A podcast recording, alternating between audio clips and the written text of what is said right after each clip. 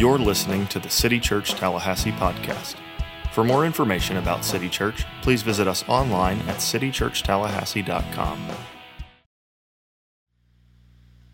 Well, good morning. My name's Brian, and it's great to be gathered together as a church family today. We've been going through the Bible in a year, so at least one book per Sunday, and today we're going to be in the book of Ezekiel. So if you have your Bible, go ahead and turn to Ezekiel. And parents, let me just say up front there's going to be some weighty language for little ears, and I wouldn't want you to be surprised or caught off guard little on, later on. Well, Ezekiel is one of the prophetic books. We were in Jeremiah and Lamentations last week and the week before that in the book of Isaiah, and all of these broadly and several others we'll get to are prophets. And a prophet is someone who speaks for God. We often think of prophecy as telling the future. There's, there's often an aspect of that, and we'll see that today. But fundamentally, a prophet is someone who stands and says, Thus saith the Lord, as the Lord speaks through them. And Ezekiel is a prophet. We're going to see that's what he's called to do. And to put this in a little bit broader of a historical setting, Ezekiel is a prophet from Jerusalem to God's people in Judah. Uh, one of our elders, Lance Beecham, last week, taking us through Jeremiah, gave us a little history, and I just want to recap a little of that in case you weren't here. At a previous point in biblical history, all of God's people could just be called uh, Israel. 12 tribes together. And then there was a split into a northern kingdom, which was also called Israel, and a southern kingdom, which was called Judah. And Judah is the kingdom that we are focusing on in the book of Ezekiel. And Ezekiel is a prophet to the southern kingdom.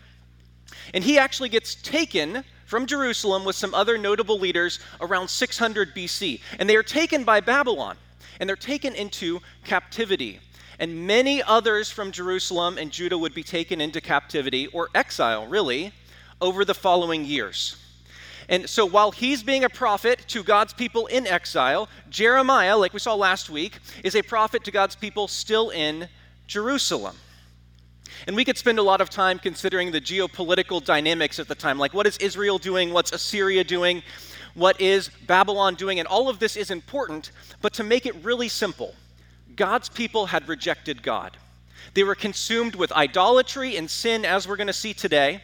And God, as He often does, used the sin of another nation or another people to justly enact punishment on His people. And that's how Babylon is used here the people of God were exiled. They were removed from the land God had given them because of their sin, and God used Babylon to do it. He takes them into exile, away from where they're supposed to be. And exile is a recurring theme in the scriptures. Think of Adam and Eve in the garden. What happened because of their sin? They're cast out, they're exiled from where God wanted them to be. When we think of Israel being under Egyptian captivity, that's a kind of exile. And the northern kingdom, remember the kingdom split. So the northern kingdom was exiled by Assyria and scattered. And there are other notable examples in the scriptures as well. But there's also one we often don't think of. And for New Testament Christians, that should be us today. We are a people living in exile, a people whose home is not here, whose future is not here, whose lives don't find their value here. We live here. This world is important. I'm not saying we check out. But biblically speaking, we live as exiles and strangers. The book of Ezekiel is often difficult to understand. If you've read it on your own, there can be some puzzling pictures and descriptions. And supposedly, Jewish rabbis would only let men read it after they reached 30 years old, lest they become discouraged and find the scriptures hard to understand. And there are some odd things in it. For instance, Ezekiel is told to lie still on his side for months and not speak. He's bound with ropes so he can't leave the house, and his tongue is glued to the roof of his mouth. He isn't even allowed to mourn the death of his wife. And he packs up his possessions and digs through the city wall to foreshadow the exile that's coming. I actually think Ezekiel is one of those books that's easier to grasp at a high level sometimes than in individual parts because the structure is really easy to see. And, and I, don't, I don't say this to you like this is some kind of class on Ezekiel, but I think if we understand the structure of the book, we'll be much more likely to understand the message that God has for us through Ezekiel. And the book starts out in chapters 1 through 3 with this depiction of God in glorious splendor, which we're going to read in a moment. And then from chapters 4 through 24, it's all proclamations of judgment against God's people. And then chapters 25 through 32 are proclamations of judgment against the surrounding nations.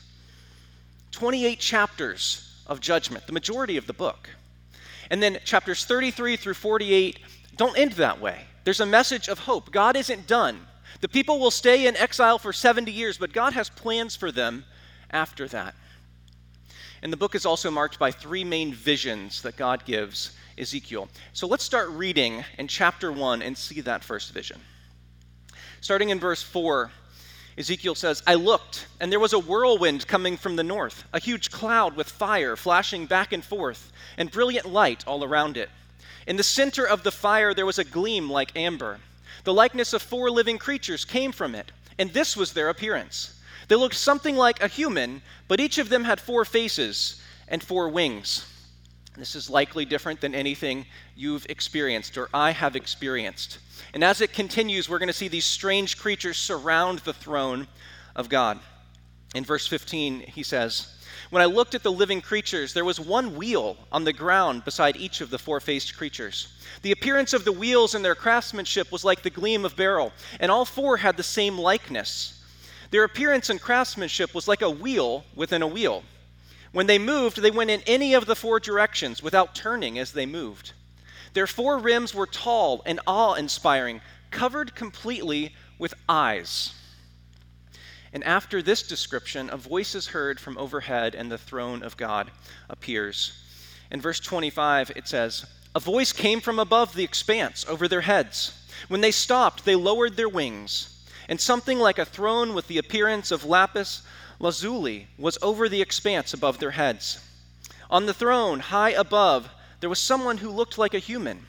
From what seemed to be his waist up, I saw a gleam like amber, and what looked like fire enclosing it all around. And from what seemed to be his waist down, I also saw what looked like fire, and there was a brilliant light all around him.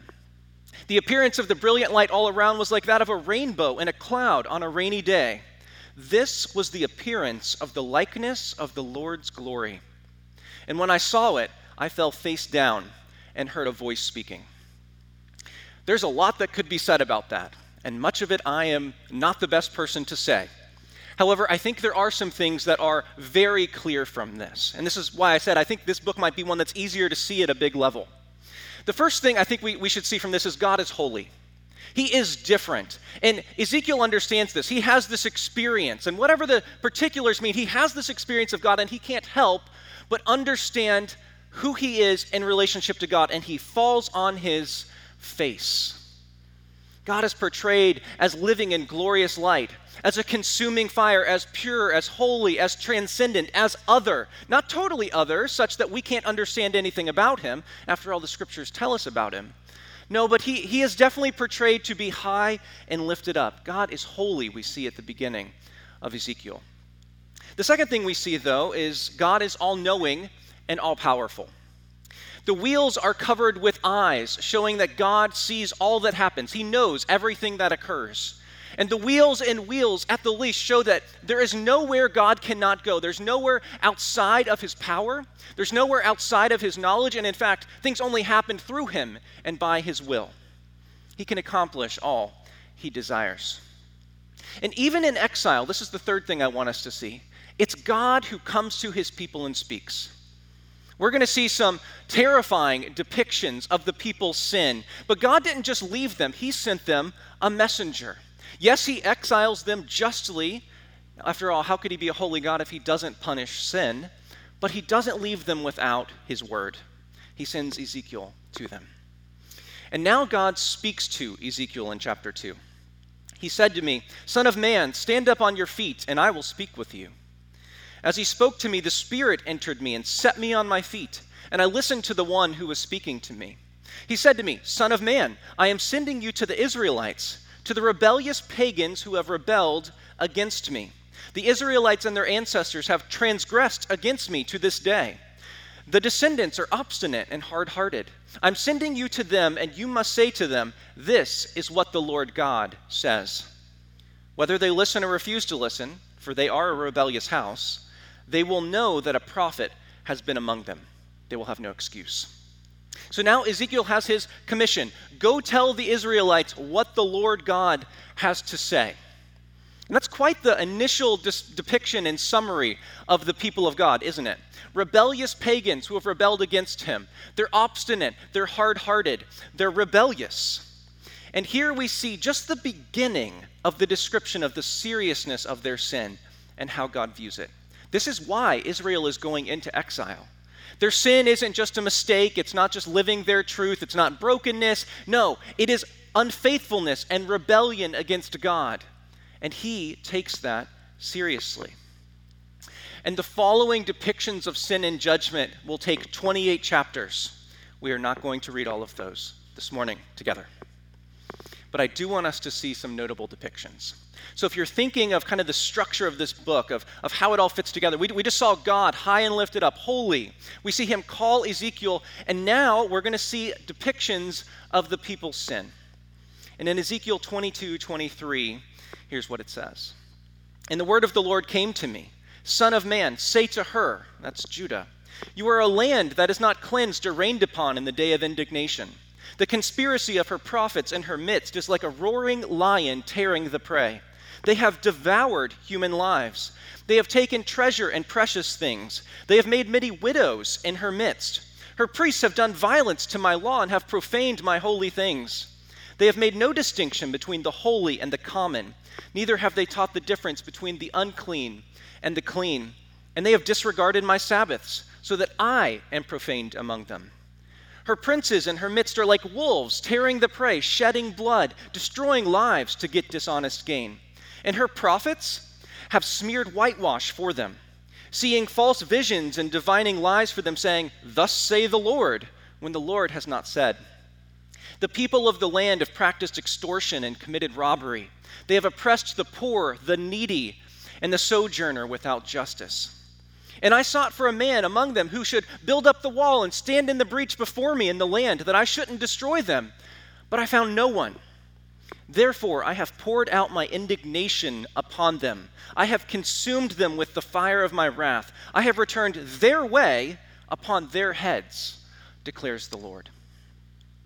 So we saw an initial summary, right? Hard hearted, obstinate, rebellious. And now we see God put some meat on those bones. This is a large issue. The priests, the, the spiritual religious leaders you think would be actually held to a higher standard and they are than the people, they don't even treat the holy things as holy. They're not teaching the law to the people in terms of what it looks like to live according to the clean or unclean laws of the Old Testament. And to make them feel better, they have prophets who will say, Thus saith the Lord, when God doesn't actually say. They're taking the name of the Lord in vain. They extort and rob people. They oppress the poor, the needy, and the sojourner. And if we just think about the Ten Commandments, they are systematically, consistently, and intentionally breaking every one of them.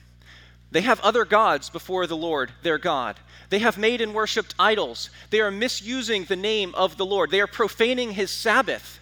They are not honoring their father and their mother or the widows. They're murdering, they're committing adultery, they're stealing, they're coveting, and they're perverting justice in, in the courts. This is a people who have totally gone their own way. And these themes we see are consistent throughout the prophets. We saw some of them last week in Jeremiah. I'm sure we'll see several more in the coming weeks. But God expects his people, the people who know him, to follow him. And that looks like living a certain way.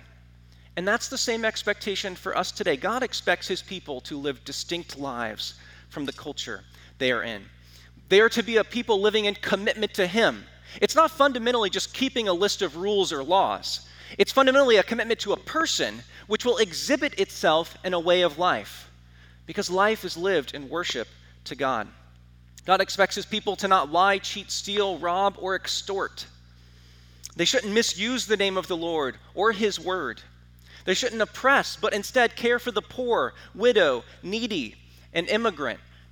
And that last category, I think, bears some additional attention today. In part because it's a consistent theme of the prophets, and also in part because our culture is increasingly divided about how we think about poverty, oppression, and the needy. We need to be careful not to take our modern definitions or theories and insert them into the scriptures We need to be instead people who let the Bible speak on its own terms, with its own definitions, with its own kind of thought world about how it considers these topics. And when we do that, we will be unlikely to fit into either category, if there are categories today, neatly. But briefly, let me say God expects his people to give equal justice and treatment to all people. God's law specifically says don't treat the poor differently than the rich. And in the scriptures, oppression occurred not because there simply were, were people who were poor, but because the poor were denied justice and equal treatments. The Bible doesn't assume oppression has happened simply because someone has a different economic or social standing. However, it does wisely point out that those with power and wealth are more likely to abuse other people and abuse their power and wealth. I mean, consider if you don't have much power and wealth, it's much harder to actually oppress others. But it doesn't say that to have power and wealth means you are an oppressor. There are good and proper ways to use power and wealth. It's a multiplier. It can multiply good, it can multiply evil. The question is, what is it actually doing? And in the scriptures, if there has been oppression, we'll be able to point to it. We'll be able to point to the unjust laws, the systematic mistreatment at the city gates or in the courts. And here in Ezekiel and throughout the other prophets, God is condemning the people because, by and large, their society is marked by a systematic mistreatment of people. When the poor go into the courts, they don't get justice. A different standard is applied. They're robbed from, and hey, the other rich people just let it happen. Christians should be people who care about justice because God is just. We should be people who care about those who cannot help themselves because, as Christians, that was our story in a spiritual sense. We could not help ourselves spiritually, but God came to us in our need when we didn't even want Him. And there are legitimate conversations to be had about what the best way is to enact justice for certain circumstances, what the best way is to help and not hurt. And I do think that's an important category.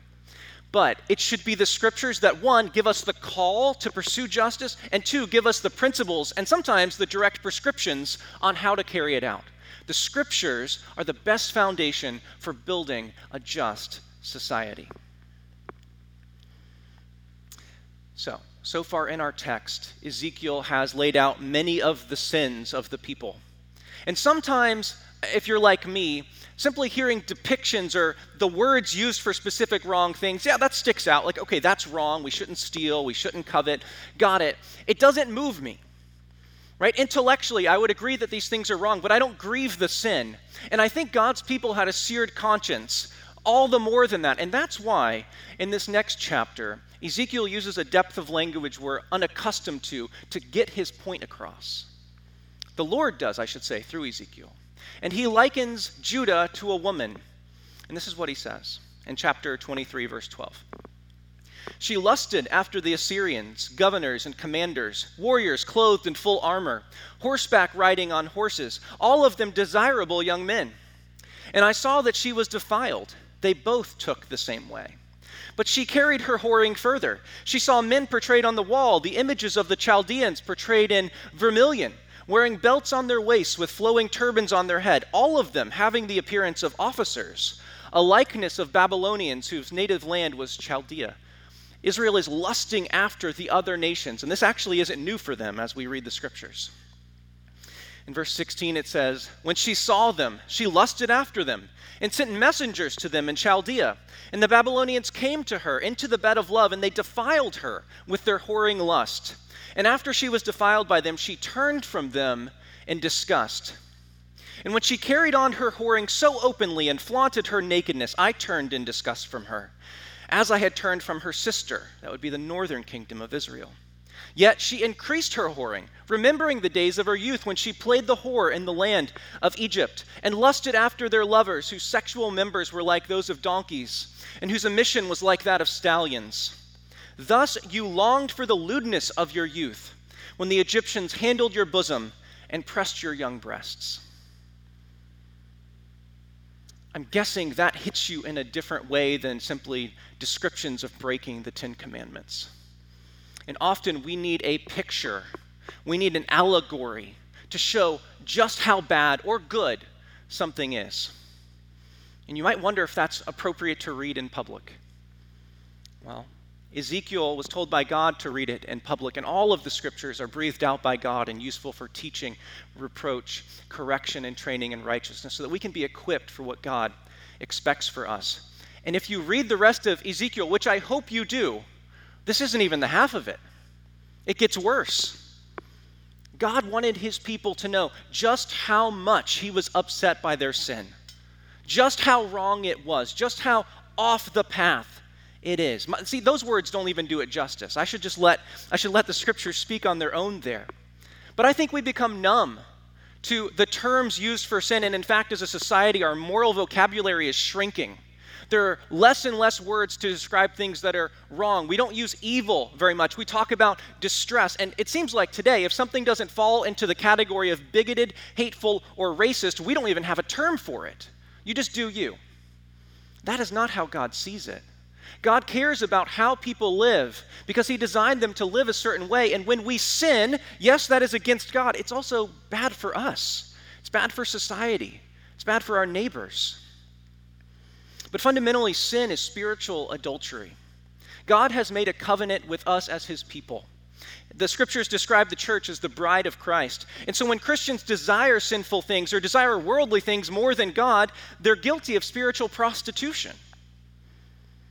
Consider if you're married and you consistently flirt with someone else or lust after someone else or find a certain kind of marital emotional fulfillment in someone else, that is marital unfaithfulness. And in the same way, the Christian who flirts with or lusts after or finds fulfillment in the things of the world over and above the things of God is guilty of spiritual unfaithfulness to the Lord. Some patterns of sin are certainly worse than others, but all sin is unfaithfulness to God.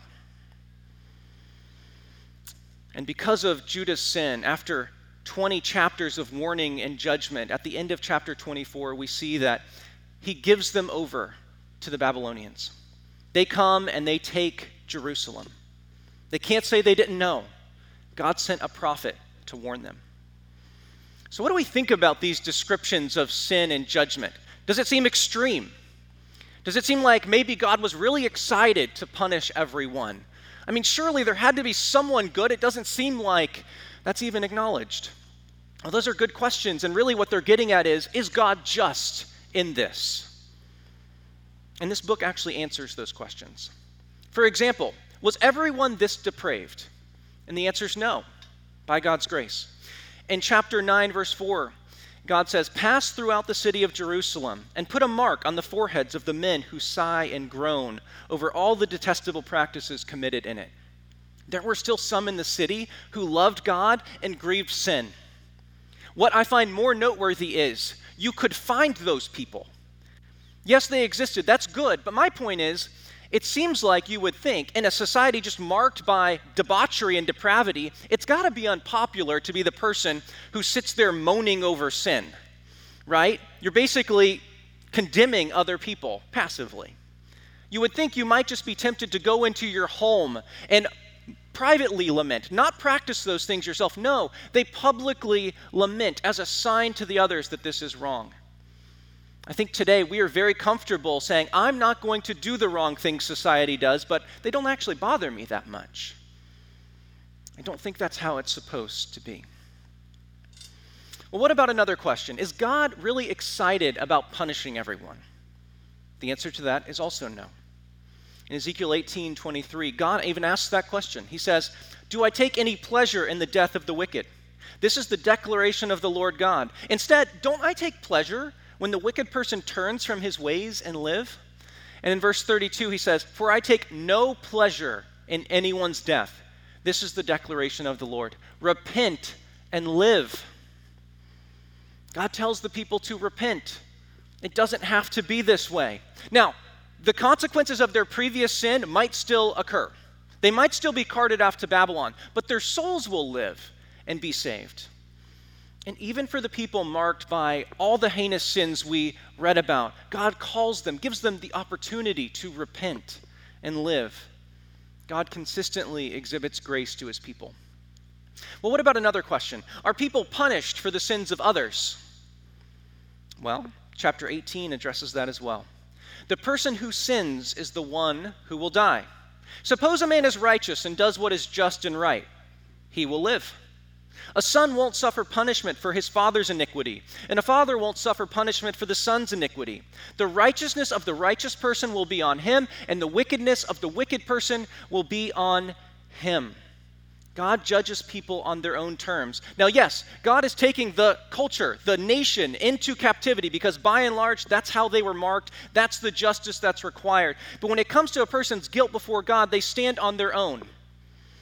And in fact, as far as I'm aware, there are only three times in the scriptures where someone is credited with someone else's guilt or innocence. And the first one occurs when Adam sins in the garden, and everyone after him, you and me included, are credited with his guilt.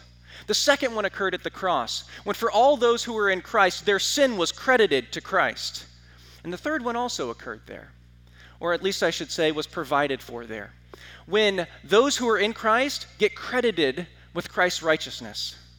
Outside of those kind of three macro level dynamics, people stand before God in light of their own goodness or wickedness. However, it is true that the consequences of a previous generation's sin will affect a subsequent generation. Consider a father who gambles and drinks away his family's money. That's going to have generational consequences, even though his family and children aren't guilty for what he did. And it's also true that future generations are likely to sin in the way a previous generation did. That gets passed down. Cultural values, good or bad, get passed down and often recreate the same sorts of behaviors. So, so far in Ezekiel, all of this is rather weighty, isn't it? It's all night and no dawn sin, debauchery, depravity, judgment. You might say, well, that, why do we focus on that so much? It is the bulk of the book. Israel is still in exile, and more judgment has been prophesied. And we need to not skip by this. We need to understand how God views sin. I think often we want to just live and, and, and dance in the grace of God and His forgiveness. But often it's such a shallow understanding because we never understood to start with how God viewed our sin. We need to understand His holiness and His justice. However, that's not the full picture, and that's not the full book of Ezekiel. The last thing I want us to see today is the hope of grace that God prophesies through Ezekiel. We saw God's holiness, we saw the call of Ezekiel, we saw the proclamations of judgment and sin, but that's not all there is. In chapter 36, starting in verse 22, it says, Therefore, say to the house of Israel, This is what the Lord God says. It's not for your sake that I will act, house of Israel, but for my holy name which you profaned among the nations where you went. I will honor the holiness of my great name, which has been profaned among the nations, the name you profaned among them. The nations will know that I am the Lord when I demonstrate my holiness through you. God had actually already demonstrated his holiness through them by punishing them, that testified to his justice, and now he's going to demonstrate his holiness by saving them and redeeming them. And in verse 24, it continues For I will take you from the nations and gather you from the countries, and will bring you into your own land. I will also sprinkle clean water on you, and you will be clean I will cleanse you from all your impurities and your idols. I will give you a new heart and put a new spirit within you. I will remove your heart of stone and give you a heart of flesh. I will place my spirit within you and cause you to follow my statutes and carefully obey my ordinances. You will live in the land that I gave your ancestors, and you will be my people, and I will be your God. I will save you from all of your uncleanness. I will summon the grain and make it plentiful, and I will not bring famine on you. I will also make the fruit of the trees and the produce of the field plentiful, so that you will no longer experience reproach among the nations on account of famine. In chapter 37, God continues telling the people the goodness that is to come. And he takes Ezekiel to a valley of dry bones, and he asks a question Can these bones live? And Ezekiel replies wisely, Lord, only you know as if to say, if they can, it's only because of you. And this is what the Lord says to him in verse 4 of chapter 37 Prophesy concerning these bones and say to them, Dry bones, hear the word of the Lord. This is what the Lord God says to these bones I will cause breath to enter you, and you will live. I will put tendons on you and make flesh grow on you and cover you with skin. I will put breath in you so that you come to life. Then you will know that I am the Lord. There is so much in these chapters, so many depictions of what is to come, some of it fulfilled at that time after that 70 years, and some of it being fulfilled today. Let's just quickly take a look back. He's told them that he'll take them out of captivity and he'll gather them from wherever they've been scattered. He'll bring them and give them the land he promised them. Not just any land, not a piece of dirt, but a land that's flowing and flourishing with fruit and abundance. But he won't just give them a physical land, he will also make their hearts a new spiritual land. He will take out a heart of stone and put in a heart of flesh. He will cleanse them from all of their sin and all of their iniquity. They can't do any of that. They are incredibly beholden to him, but he will do this out of his grace and faithfulness. And largely, what's described here is also a picture of the new covenant that we're a part of. Yes, Israel gets out of Babylonian captivity. That's a partial fulfillment of this prophecy. But it also looks forward to what Jesus would accomplish on our behalf. The New Testament says that all people without Christ are dead in their sins. They're like a pile of dry bones in a dusty valley. They have an inability to come to God, an inability to even want to come to God. And they live for themselves, as we saw Judah doing here. No, they're not as bad as they could be, thanks to God's restraining grace. But dead bones don't come back alive on their own, do they? And people dead in sin don't come to spiritual life on their own. God saves for the sake of his name still today. In an early way, what Ezekiel is doing is preaching the gospel. Think about it. He starts out telling us who God is high, sovereign, holy, lifted up. He tells about mankind's sin, calls them to repent, and then tells what happens if they don't, but tells what God will do for them. That God will meet his standards even when they cannot. He says that he will take out our hearts of stone and put in a heart of flesh that loves God, loves his people, loves his ways. And if you aren't a Christian, God's call today is the same as it was through the mouth and prophet of Ezekiel repent and live. Turn from your sin and turn to Jesus.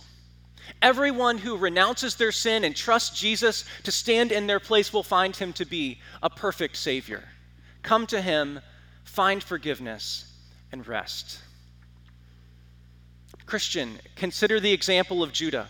Paul says that all of this was written for our instruction. Consider how God views your sin. It is unfaithfulness to him, it is spiritual prostitution. If you're flirting with sin, if you're tolerating with sin, if you're making a truce with it, well, just stay over here. You know, it's not as bad as so and so, or I don't do it that often. No, kill it. Go on a search and destroy mission. You don't tolerate some unfaithfulness. No, you search it out and remove it. Repent of your sin and live in God's forgiveness. And for all of us, as Ezekiel shows us, God has always saved people for his glory. And the people he saves for his glory will live to his glory. So, how do we think about the whole book of Ezekiel? As Christians, we live in this in between time. Some of what's been prophesied has already occurred. We have new hearts, we have been sprinkled clean, we have God's Spirit. But there's still more to come. The New Testament tells us that this is a down payment, a promise. And a promise assumes there's still something that is yet to be done. And in this way, we find ourselves in a similar situation to Judah in exile in the book of Ezekiel. We are strangers and exiles here, or at least we should be. We should not be comfortable here. This is not our home. We should have our own way as New Testament Christians of viewing money and ethics and community and forgiveness and relationships. And it, it's not going to fit in the surrounding culture. Yes, we are here. We are not from here. We are not going here. And our hope is not here. We are a people in exile in Babylon. And at the end of Ezekiel, God gives him a vision of a world that is to come. A world lush and flourishing with no wants and no pain. As my daughter's children's book says, where there is nothing sad and nothing bad. A world where God will commune with us, his people. And that picture should be the hope of you and me, of all of us. A hope when we will see Christ as he is, our Creator and our Savior, and live with him without sin forever. We are people who should long for that. If we don't feel a sense of longing for that, I, I question if we're living as exiles here. And you know what exiles long for? They long for a home, they long for a place. And at the end of Ezekiel, God tells him what that place is like. He gives it a description. But fundamentally, for God's people, what they long for might be a place, but more than that, it's a person. And that's why the name of the city at the end of Ezekiel, the very last words of the book, are The Lord is there. What we should long for as exiles in this land is to be with the Lord. That is our certain hope. Would you pray with me? God, I thank you that through your word you have shown us a picture of how you view sin. God, that we can't say we, we don't know how you feel about it. And God, I thank you that you've also shown us that there's, there's grace and forgiveness in you. You did not leave us on our own. You, like Ezekiel, sent a word to us through your scripture so that we could know you and be forgiven by you. Lord, I ask that you would help us live as exiles to your glory, longing for the world that is to come, but engaging in this one. I ask all this in your name. Amen.